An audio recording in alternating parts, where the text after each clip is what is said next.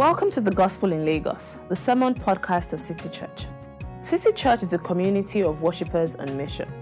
We exist to catalyze a gospel centered movement that renews Lagos spiritually, socially, and culturally. You can find out more about us at www.citychurchlagos.com. City Church. Love Jesus, love people, love Lagos. Since all scripture is useful for teaching, correcting, and training unto righteousness, we take uh, the Holy Scriptures important in City Church. So at the end of my reading, I will say, This is the word of the Lord, and I would I'll urge you to respond, Thanks be to God. Our reading today is taken from John 12.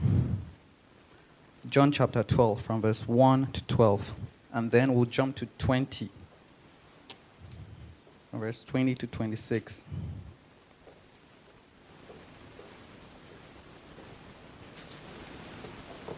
I read Six days before the Passover, Jesus came to Bethany, where Lazarus lived, whom Jesus has raised from the dead. Here, a dinner was given in Jesus' honor. Martha served, while Lazarus was among those reclining at the table with him. Then Mary took a pint of the pure nard, an expensive perfume. She poured it on Jesus, Jesus' feet and wiped his feet with her hair, and the house was filled with the fragrance of the perfume. But one of the disciples, Judas Iscariot, who was later to betray him, objected, Why wasn't this perfume sold and the money given to the poor? Is it worth a year, it is worth a year's wages? He did not say this because he cared about the poor, but because he was a thief. As keeper of the money bag, he used to help himself with what was put in it. Leave her alone, Jesus replied. It was intended that she should save this perfume for the day of my burial. You will always have the poor amongst you, but you will not always have me. Meanwhile, a large crowd of Jews found out that Jesus was there and came, not only because of him, but also to see Lazarus, whom he had raised from the dead. So the chief priests made plans to kill Lazarus as well. For on account of him, many of the Jews were going over to Jesus and believing in him. The next day, the great crowd that had come for the festival heard that Jesus was on his way back to Jerusalem. Verse 20. Now there were some Greeks among those who went up to worship in the festival. They came to Philip, who was from Bethsaida in Galilee, with a request. Sir, they said, we would like to see Jesus.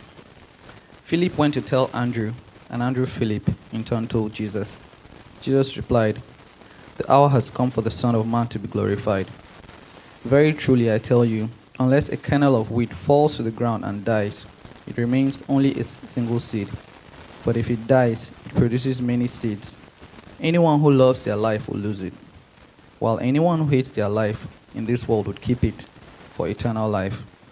Whoever serves me must follow me, and where I am, my servant also will be. My Father will honor the one who serves me. This is the word of the Lord.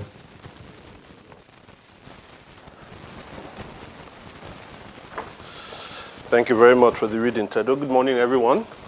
Nice to see you here. Um, so, for the purpose of those who've been coming, uh, who have not, uh, who've come for the first time, or maybe you're just coming for the second time, welcome to City Church. We are been going through a series which is um, trying to find the person of Jesus or know the person of Jesus better through the book of John. Now, today is the eighth, I think, no, the ninth. Eighth. All right, who's counting anyway? But um, we are, we're, we're, we're, we've been going through this and we've been seeing more and more about Jesus. And what we're finding out is the more we're learning about Jesus, we're actually learning about ourselves. And so at this point, we are now in the 12th chapter of the book of John. And we come to this a very, very decisive um, turn because things are going to rapidly change. Really, the book of John, you can say 1 to um, 10, well, 1 to 4 is one section, 5 to 10 is another section. In 1 to 4, we see Jesus and John the Baptist actually um, crisscrossing. 5 to 10, there's opposition from the Jews. And then 11 to 12, there's this turn that is then going to lead us to the final section, which is 13 to 21. Now, in, in chapter 11, Jesus has performed the greatest sign of all. You know, he's been healing people before, but now he's raised Lazarus from the dead. We find that in verses 38 to 44. And after that, the Jews have really had it. You know, it's as though when his sign had reached the crescendo, they then um, firm up their plans to actually kill him. And so we want to look at what um, the text that's been given to us here. We want to talk about following Jesus. And uh, we've come to read something that I think is very, very instructive in this topic. Now, let me start with this. I don't know how many of us know, um, I'm sure all of us know, but the name Obafemi Awolowo. Now, Obafemi Awolowo was one of the founding fathers of the independent Nigeria. He was a brilliant legal mind, an astute political philosopher, a deft politician, and very, very remarkable visionary. In fact, I'm sure you've heard this. A lot of people say he was the best president Nigeria never had. Now, with that kind of greatness, or when you have great people like that, often what do you have after them? You have their followers. And Awolowo has, or had, and has a lot of followers. Now, how would you identify an Awolowo follower? Well, most people will say the thing you can remember most about Awolowo, apart from his very round spectacles, will be what? His cap. And so we have a lot of politicians that don his cap now. Our vice president is one of them. Um, I know a particular president who lives in Ikoyi. He used to before, but now he's actually trying to create his own followership. And so he's no longer wearing Awolowo's cap, but we will not name his name to protect the guilty. But if you're just wearing Awolowo's cap, at least the symbolic uh, statement of that means something. But others will tell you that the mere fact that you're identifying with someone symbolically doesn't mean that you are his follower. In fact, actually, you would say that it's not just enough to follow Awo by wearing his cap, but did you adhere to his philosophy, like uh, this uh, progressive, African progressive uh, philosophy, which some have dubbed Awoism? In other words, if you are not a progressivist, you can't just say because I'm not corrupt, I'm a follower of Awolowo. Now, if you're not corrupt, that would be following his example. So symbolically, following his example in nature, his character, but also adhering to the principles that he laid down, that is what will make you a true follower of his. Now, in the same way, we have to ask ourselves the question what does it mean to be a follower of Christ? Does it merely mean that I attend church? Does it merely mean that I do not lie? Does it merely mean that I do not have sex before I get married? Or is there a whole lot more to it? Now, in this passage, we are brought into the issue of, and the title of this message basically is sacrificial followership. And key to that is the issue of humility. The issue of humility. Now, if we want to be a kind of church who says that we want to keep the gospel at the center, we have to be concerned in being a church who are a community of Christ followers in truth. And I think this passage has a lot to tell us about that. So we're looking at uh, sacrificial followership, but in particular, we're talking on the issue of humility. So I want us, because this virtue, like many virtues, sometimes is often misunderstood. So John is going to teach us by looking at the life of Jesus about sacrificial followership. So we'll look at that under three headings. Uh, they'll go this way humility defined, humility demonstrated, and humility vindicated. Humility defined, humility demonstrated, and humility vindicated. So let's start with the first one humility defined. Now, I don't know if you've noticed the evolution of um, football celebration. So a guy scores a goal and he celebrates in a particular way. Now, when I was growing up, usually what would happen is someone scores a goal and then he jumps, you know, he throws his hand in the air in a very, very awkward manner. He kind of makes like three jumps. That wasn't really cool. And then there was a huge shift when you got to the 1994 World Cup. 1994 World Cup, where you had people like Romario, right? It now became who could outdo the other person in, you know, you had your own particular style. I don't know if many of you remember Romario. Romario scored five goals in 19, uh, six goals, five, five goals in the 1994 World Cup, right? He used to do his hand a bit like this, something like that. But his teammate, Bebeto, actually outdid him. The very first celebration that we had with a child, You know, he, he just had a baby, so he scored. He went to the corner and then started doing something like this. But there was something about those, at least uh, the likes of Bebeto, you kind of, it, it, meant that your team came together. You celebrated with your team. And after that, a lot of people started doing different things, very, very creative things. You had, um, um, um, well, okay, well, Finidi George. Well, that was a little bit uh, over the top. But with the Romario strain, you also had another emerging one, which was focused on the individual. Maybe you can even say Roger Milla was the very first person to start that in 1990. You go around, you do a bit of a shimmy, and everybody actually starts to copy that. And you now get, I think, the pinnacle of it all is the 2014 um, Champions League final. So Real Madrid are playing Atletico Madrid. Atletico Madrid are 1 0 up up until the 90th minute. Eventually, um, uh, Sergio Ramos equalizes. They go into extra time. Real Madrid scores the second goal. Ronaldo hasn't scored. There's a problem. Ronaldo just scored the third goal.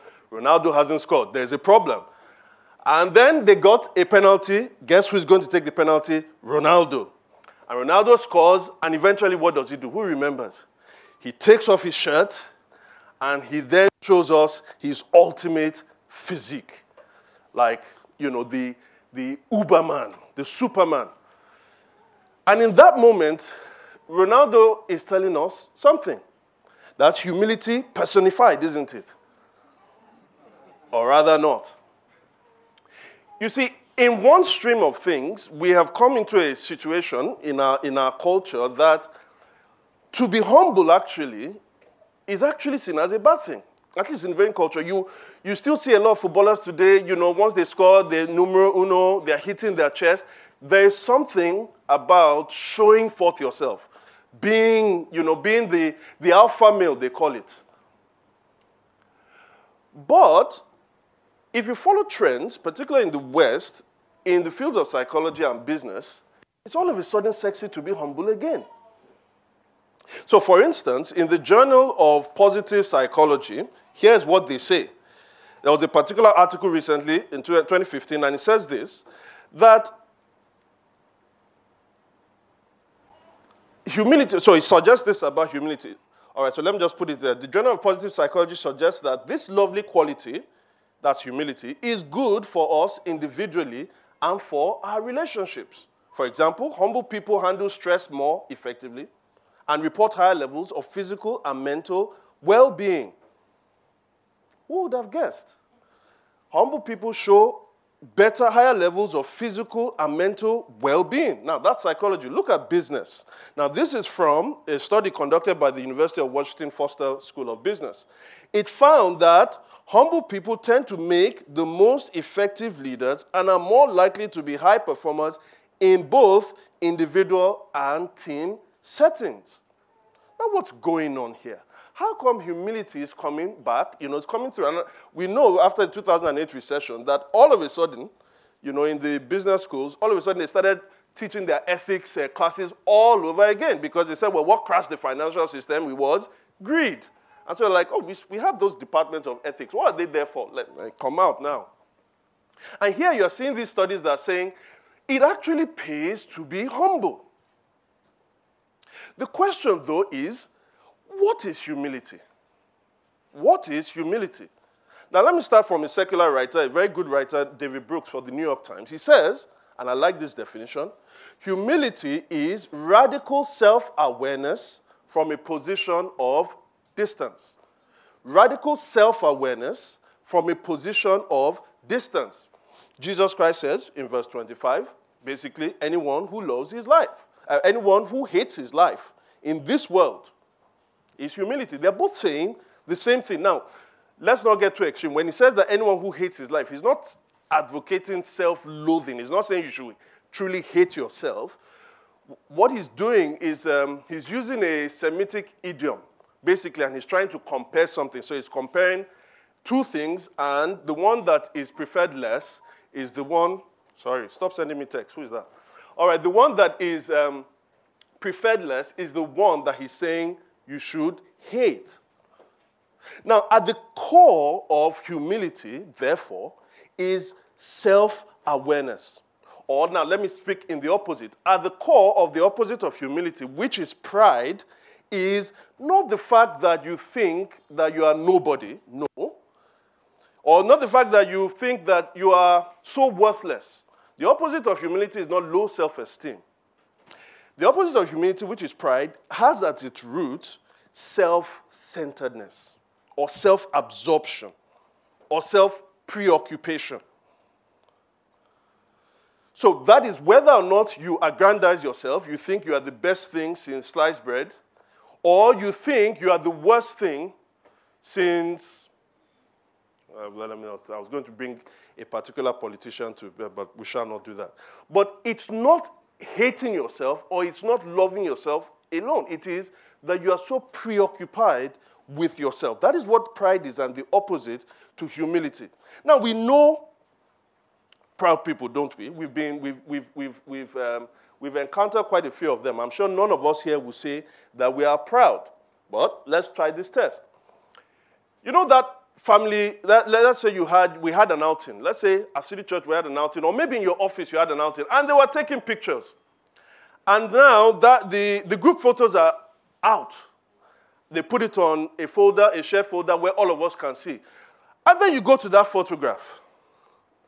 When you say the photograph is not very, very good, you say the photograph is not very good, your colleague said, ah, this photograph is very, very good. What's the problem? When you look at the photograph, who is the first person you are looking for? Yourself, isn't it? How many of us would identify that? All right, so all of you that raised up your hand, right, you are proud. All of you that didn't raise up your hand, you are not only proud, you are liars. because we all know it. We are all tuned to actually think about ourselves first. And now, some of the attributes, let me give four characteristics of people who are proud. One, they are terrible listeners. Have you ever met some of us? Maybe you dated, and maybe your husband is still like that. You dated a particular, well, you, did, you didn't date a particular guy. A guy showed interest in you. Somebody hooked you up with a particular guy, and within two minutes of your conversation, you start talking, and then he starts telling you everything about himself. About this particular contract that he's doing, and then this particular school that he went, and then you are trying to even bring in a particular conversation. He says, Yes, that even reminds him of when he also went to this particular thing over and over and over again. Now, that person is very, very confident, but what about the person that tells you, if you know what I've suffered in life, and this one person did this to me, and this other person did this to me. What happens really, and we have this as a problem in a lot of marriages. One of the other person is always too preoccupied with themselves that you are unable to listen to the other person. It even happens in arguments. When you're arguing with someone, the person is making their point, you've just made your own point, so the person is countering that point. Guess what's happening when the person is speaking to you? you are really just thinking about the next thing you are going to say. You're not really listening to the person. Why? Because you are so preoccupied with yourself. Another characteristic is that proud people don't have a big problem admitting their errors. Even when you are found to be totally, look, you are the one that actually messed up. 90% of the time. You know how you say you're sorry? Well, I'm sorry if you are upset by what I said. What? If, you are, if I am upset, Excuse me, did you do something wrong or not? Or there's a typical, there's a typical, you know, women now, we know how to do it. You upset your wife, you messed up. Big time, you messed up. You now go next to her. So somebody can't even play with you again. Ah, Are you not angry? Uh-uh. Don't worry, to know we didn't see that. We know, we know Femi doesn't do that. Now we laugh at it, but that is very, very hurtful. You can't bring yourself to the position to say that I actually messed up, I actually didn't do what was right, and let me fix it. It's very difficult for you to admit that I was in the wrong here because that does something to you. You are so preoccupied with yourself. Even more, another characteristic is proud people are very stingy. Ah, if you know all my expenses, you will understand why I can't do this thing. Or whether it's not with your money, it's even with your time. If you know all I can commit, uh, uh my commitments, you see why I can't commit to this now. Ah, I would like to come, but you know, it's so much stress for coming to that your place. These people just wear me out.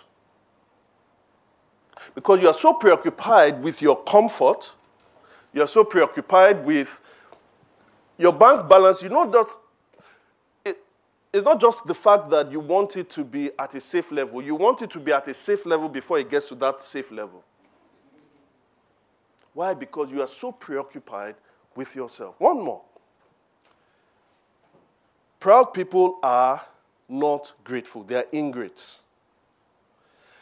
The moment somebody does something for you, you say thank you, but if you're telling somebody that, well, that person did something for me, the next thing you say is, yeah, that person did something for me, but actually what happened was before that person did something for me, I had actually done something for them as well. Do you understand? You're almost trying to say that, of course, this person has to reciprocate to me. Do you know all the things I've done for that person? You always focus on the particular contribution you made rather than, even if it was small, the one that somebody actually put. And all leads to a particular thing. Proud people are very difficult to be around because they really don't care about you. They are focused on themselves. And so that particular definition of humility comes back again. Radical self awareness from a position of distance or from a position of other centeredness. Now, Jesus says this kind of life is ultimately destructive. Anyone who loves their life will do what? Will lose it.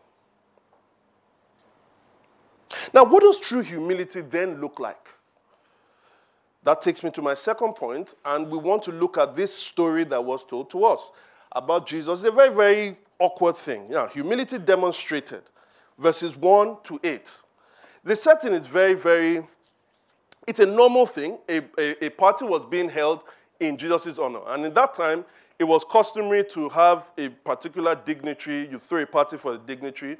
The men sat down, they were reclining on the table. By reclining on the table, it means that they would lean on their left and then they spread their legs outside.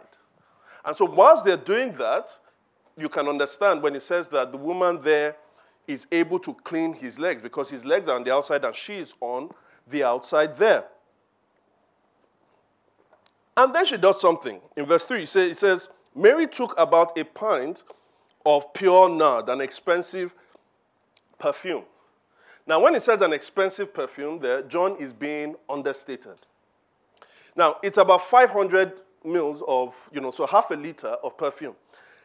Now, remember, Judas said that it was about a year's worth wages. I don't know how many of us are in construction here. How much would you pay a laborer? For a laborer here was an, you know, it's an agrarian society, so it was on the farm. But I suppose um, if you're having laborers on your, um, on your construction site, maybe, what, 2000, 2005? Maybe a day? Yes, 2005 a day. So think about 2005 and multiply it by 300 days. What do you have? 750,000. So think of a 500, not up to one liter, half a liter of bottle of perfume and it will cost about 750,000. Hands up if you ever spent 750,000 eh, on a, on, eh, a, on, a, a, on a, bottle of perfume here. Hands up, come on. And I'll be checking your tithe very soon.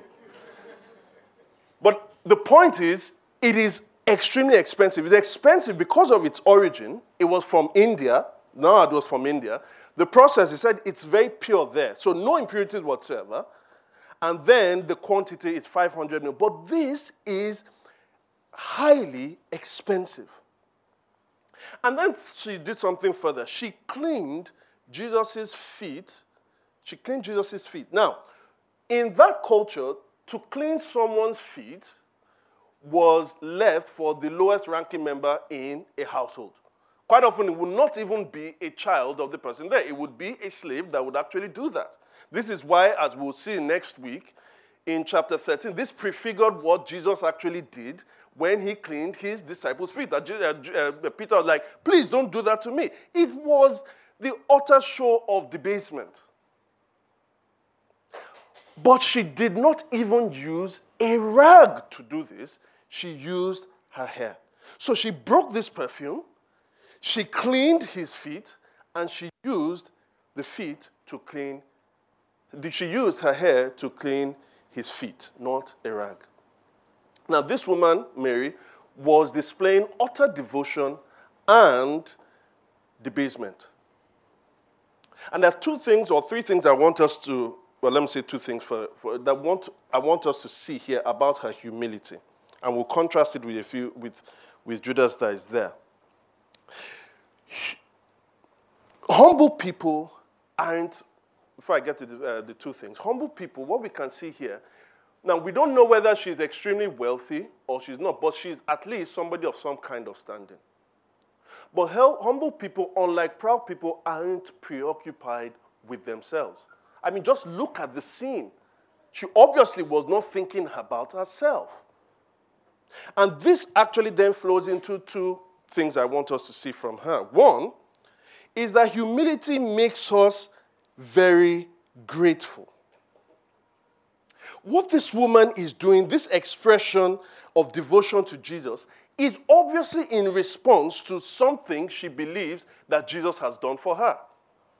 There is something about the person of Jesus in her life, and she feels that at this moment, this Jesus spending this amount for Jesus really doesn't matter. Sometimes when you're in love with someone, you know, there are things that you do sometimes that are over the top. You say, Well, this my wife, I love her so much, I don't care how much I'm going to spend on her. I'm sure the wives are saying, Here, oh, here, oh, preach, preacher. Or oh, this my husband is so fantastic that, you know what, I don't care how long it takes for me to cook that particular meal that he likes. Baby, are you getting the hint? but sometimes we do go over the top in response to love. But if you are proud, you cannot even actually receive what that person has done for you. You start making excuses. Excuses like, why wasn't this perfume sold and the money given to the poor? Verse 5. You may think, in Judas's case, he has a strong point. There's a big point there. And do, don't we do that often, many times? Okay, so we're going through a recession now. The moment you see maybe we're throwing a particular ceremony for a particular thing, say, why did they do that thing? Couldn't they sell all of that and actually give to the masses? I mean, you know, many times that is true. But we're talking about Jesus here. We're talking about the one she loved here. Judas's greed is actually being masked as though he's being altruistic. And it's amazing the ability that sin has to morph itself. He's a thief, but he's now displaying that as though he's actually thinking of the poor when he really isn't.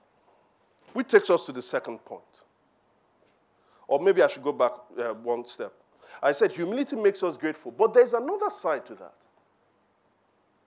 Some of us actually, it's not about giving thanks, it's about no, the ability not to actually be thanked. Have you ever seen that before? I give, maybe Shino comes to my house and Shino gives me something. Right? Oh, no, no, let me turn that around. I give Shino something and, oh, I'm, I'm quite confused. Shino, I'm trying to make you the good person in this story. Shino gives me something. Oh, gosh. I give something to Shino. I give something to Shino, and Shino says, Thank you. Oh, yes, finally. Shino is trying to thank me. Ah, no, no, no, no, there's no need. I'm like, No, no, really, I really appreciate you. don't have to talk about it. You don't have to. What's the problem? Am I beneath receiving thanks? Or, quite often, this is what it is. I gave Shino that thing because Shino had actually given me something before. You know, we know this in our Yoruba culture, right? Somebody comes for your party, right? They bring a gift. Say, feed them. They gave us, uh, uh, maybe, you know, gift has to be cash. That's what we need. Faye gave us 10K. Okay, good, 10K. Um, then after that, Kemi, ah, Kemi gave us 50K. Whoa, all right. So they came for a party. Faye is now coming. She now has a party. So what do we do?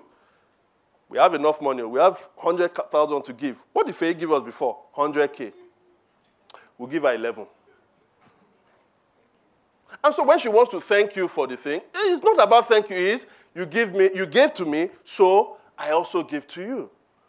you can't receive the gift for what the gift is because it says something maybe demeaning about you that you're receiving gift for someone, so you have to return it to the other person. The ability not to thank or the ability not to be thanked is a sign of pride. Sometimes you actually just feel like, oh, these people gave us something, so we have to find a way of paying them back. No. Why not just receive the thanks in gratitude? Second thing that humility does is it makes us sacrificially generous. It makes us sacrificially generous. Now consider the cost of the perfume and what she eventually used it for. It's 500 mils. 500 mils. Last time I traveled, I saw a bumper deal. I've never seen this kind of deal before. My favorite perfume, I saw 300 mil of it. 300 mil. I bought it at a cut price. I can't, I, can't, I can't tell you what it was. But I can assure you, I am not buying any perfume for the next two years, or maybe two and a half, self. 300 mils. And then this woman, what does she do with 500 mils? She just breaks it and just wipes Jesus' legs, his feet. There's something, this woman is not just generous, she's extravagantly generous. There's something about the way she's appreciated Jesus Christ that is so extravagant and obviously is quite sacrificial. Are we extravagant in our giving? Now, I want to say that quite pointedly.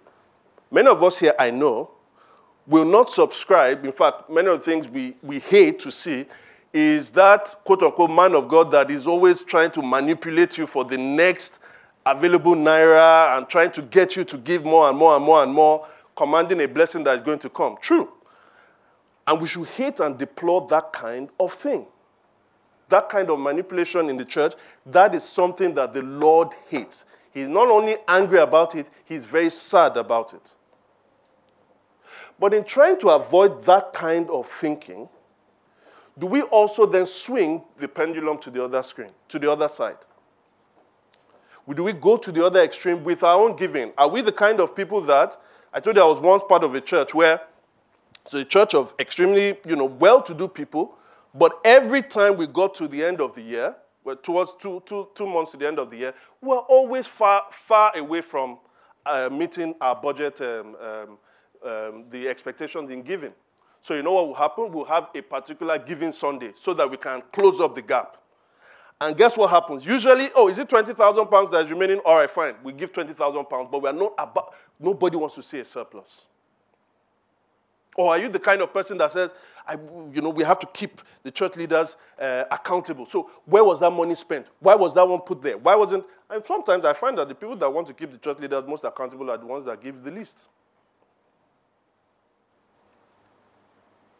You see, there is a fine line between trying to be prudent and then being stingy. That's what Judas shows us.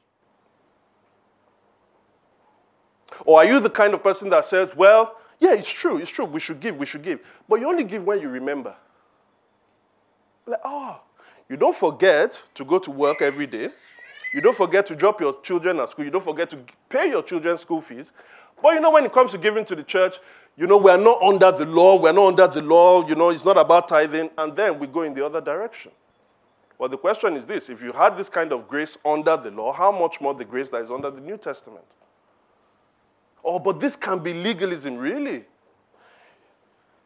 You see, the Bible in the New Testament does not specify to us what we should give. True. But it demands for us to specify to ourselves what we should give. I'll say that again. The Bible in the New Testament doesn't say you must give a tenth of your income to the church, but it demands that you actually make that decision and you keep a vow to it. Now, I say this, this is very, very important, especially for us here as a church. City Church, as many of us know, we do pray for all the givers that give. The only reason why we stand and we exist today here, apart from um, some of us that are very generous, the only reason we are here today is because of the extreme generosity of many other churches that are not even in this country. They give to us so lavishly. Now, why do they give to us? I can assure you it's not because they just like myself. They give to us largely because they've been touched by the grace of Christ. And they want, out of the overflowing of that grace of Christ, want to see that grace being shared to other countries and other people. And so, do you know what they do? They sacrificially give. Some of the churches that give to us are not very well to do, but they give. Are we going to be inspired by that? Not just inspired by their own example, but inspired by what inspires them, inspired by what inspired Mary. Are you extravagant in your giving? And I'm very, very directly making that as a challenge to us. Not just the regularity, you have to be regular, but consider the amount. Again, I'm not specifying this. You know that we don't talk about this often here in this church. But it's a big deal. Why? Because Jesus says, where your treasure is, there also is your heart. An indication of where your heart truly is, is what you do with your money. And Mary is showing us that if it doesn't hurt, if it doesn't hurt you, if, if there are not things in your life that you are unable to do because you are giving, then you are not giving enough. You should be able to say, I could do this and I could do this and I could do this, but I can't do it because I am giving to all of these things. If you've been truly touched by the grace of Christ. So I want us to consider that how we spend. It is a hallmark of humility because stingy people are too preoccupied with this particular need, need, need, need. Every want eventually becomes a need. So that brings me to my third point. Or maybe I'll just say one more thing. Part of the problem with money is this. Let's face it. When our bank accounts are a bit larger and larger, we feel secure. You know, every woman knows this when the man has not been paid. It's getting towards the end of the month. The guy starts getting angry. All of a sudden, you get paid. The man is just so happy. You're just moving all around. Why? Because we find our security in the things that we have. And if you're finding your security in money, Guess who you're not finding your security in? Yeah, God. Now, I'm not advocating a kind of um, carelessness or irresponsibility. Of course not. But I am advocating sacrifice, regularity, and keeping a vow to God. And don't come and meet me and say, well, what if I give, I, I don't just give here, I also give outside. I'm saying you should give both. Amen? Amen? All right, so I'm sure now you want me to really transit to my third point. I shall. All right, let's transit to the third point humility vindicated. Now, remember, I said that the hallmark of humility is self awareness. That is, what do you know about yourself? When Jesus says you should hate yourself, he's saying there must be something about yourself that you should know that actually should not make you so big up about yourself. Now, how would you know that if you don't have a referent? What do I mean by that? You need to be able to compare yourself with a particular thing that you then measure and say, this is perfect and I need to actually move towards that. So, for instance, those who are in construction will tell you this. If you put a wall up there, you want to see how straight the wall is. So, what do you use? Use a plumb line, right? The plumb line is meant to be straight. And so, when you measure um, when you measure the straightness of the wall in reference to that, if it's actually aligned with it, then that wall is straight. We always need a referent. If we don't have a universal objective or standard to which we should judge ourselves, how can we truly accurately know ourselves? Now, I want to quote a particular song for us. It's a very, very popular Nigerian gospel song. Now, I have to first say this I like the song, all right? I'm questioning the theology of the song, but I like the song. I was still buzzing on the song yesterday. But I want us to think about this. It says this We're a chosen generation called for to show his excellence. All I require for life, God has given me, and I know who I am. So we want to check do, you, do we really know who I am? And is this actually leading us to the best way of knowing ourselves? I'm walking in power, I'm walking in miracles. I live a life of favor because I know who I am. I am holy, I am righteous, I am so rich, I am beautiful. Take a look at me, I'm a wonder. It doesn't matter what you see now, can you see his glory? Because I know who I am. Let me ask you a question. Do you think Mary's posture in front of Jesus could reflect the words in this song? Are you moved to wash Jesus' feet or probably moved to put your shoulder up when you're singing this song? Pop your collar a little bit. A little bit of a spring in your steps. You see, if the universal standard is Jesus, and for Mary, don't forget, she wasn't doing this for any of the disciples. She was actually doing what she did with Jesus. It was because of what she knew about Jesus and her own comparison with Jesus, she truly knew who she was. And where she belonged was at his feet, washing his feet. Now, the big question that comes in here is this if we compare ourselves with Jesus, not only should our egos be totally deflated, quite frankly, who can measure up to Jesus? We feel condemned. When we put ourselves against the standard that is Jesus Christ, we know we can't measure up. And so we don't feel like we can get out of it. We actually feel like we are condemned. And yet, in verse 25b to 26, it says, if whoever hates his life in this world will keep it for eternal life, whoever serves me must follow me, and where I am, my servant will be. My Father will honor the one who serves me. There is yet a vindication for being humble. How does that come? If I am humble, I'll be honored by the Father, I would have eternal life. But when you say that humility is in comparison with Jesus, there's no way I can get that. I'm actually condemned. So, who is going to deliver us out of this mess? How is it that what John or what Jesus says that John has recorded about eternal life and God's honor, how does that come to us? Because at the end of the day, it doesn't matter all these things we've said if we are left here condemned.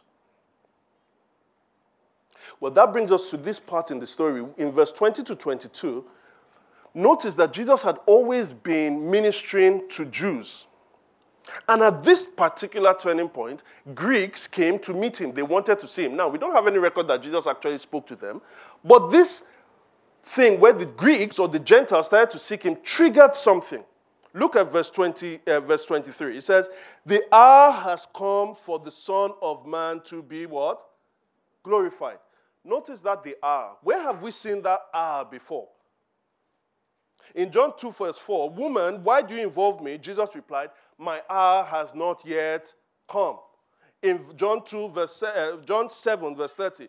At this, they tried to seize him, but no one laid a hand on him because it, his hour had not yet come. John 8, verse 20. He spoke these words while teaching in the temple courts near the place where the offerings were put.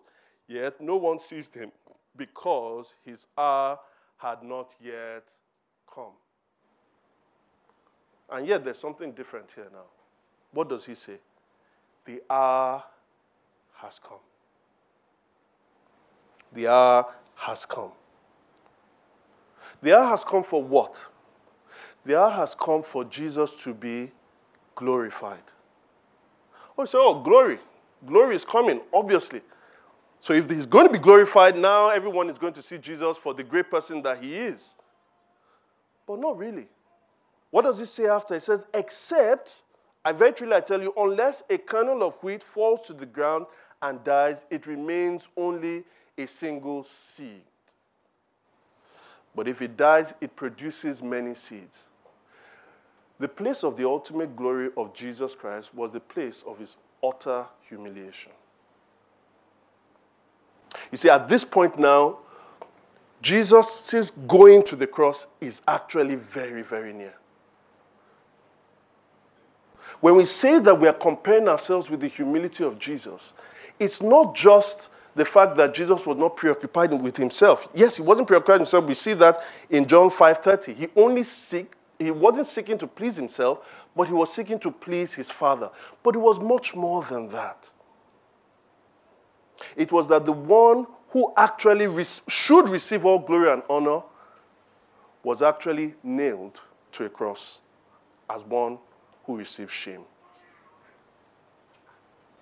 And in the comparison is not just the comparison on the cross, but in this, the place of our condemnation for not measuring up with Jesus, God punished him on the cross. Jesus is not asking you to be humble to earn your salvation or earn eternal life. No, he's saying because he was humbled, he was obedient to death, even to death on the cross. Now, not only has God highly exalted him, he has enabled more seeds to also come, except a kernel of wheat falls to the ground and dies, it abides alone. But if it dies, it bears more fruit. I'm saying don't prove yourself to be humble to earn something. No, because you have been given much, now walk as someone who is humble. Mary did not prove to Jesus Christ that she was humble and therefore Jesus should give her eternal life, but it is because of what she had received from Jesus that she was responding in humility. You see, this is unique about Christian, um, um, Christian humility. In the studies I showed you, you know, the very funny thing about it is it's very pragmatic. If the psychological study is saying, well, you are going to get physical benefits and mental benefits if you are humble, guess what it's doing? It's still making you preoccupied with yourself. You're not being humble for the sake of the other person. You're being humble what? For yourself. And in the business studies, they're also saying that, look, it will pay your business eventually and you'll be an effective leader if you are humble. Who is at the center of it? It's still yourself. But if you are humble because you follow someone who, through the sacrifice that showed his utter humility, he saved you, then what is too much to give away for him? You see, this is why, as Christians, if we're truly following Jesus Christ, we don't find it difficult to admit our mistakes. Because the greatest mistake we've ever made was to reject God. But Christ has paid for that. So why are you trying to protect? As Christians, we are not scared to be generous. Because what can you receive that is greater than eternal life? So why are you holding on to this? As I said, it's not enough to be a follower of our Lord by just donning his cap. You have to follow his example and you have to adhere to what he says. It's not enough to call yourself a Christian just because you come to church. Are you willing to die to yourself, to hate your life, so that you don't lose it in this life or the life to come? Let us pray. Heavenly Father, we just thank you again for your word. We thank you that it brings grace to the simple. We thank you that it lifts us up. And we just pray that you really humble our hearts here so that in due time you will lift us up. Help us to be sacrificial followers.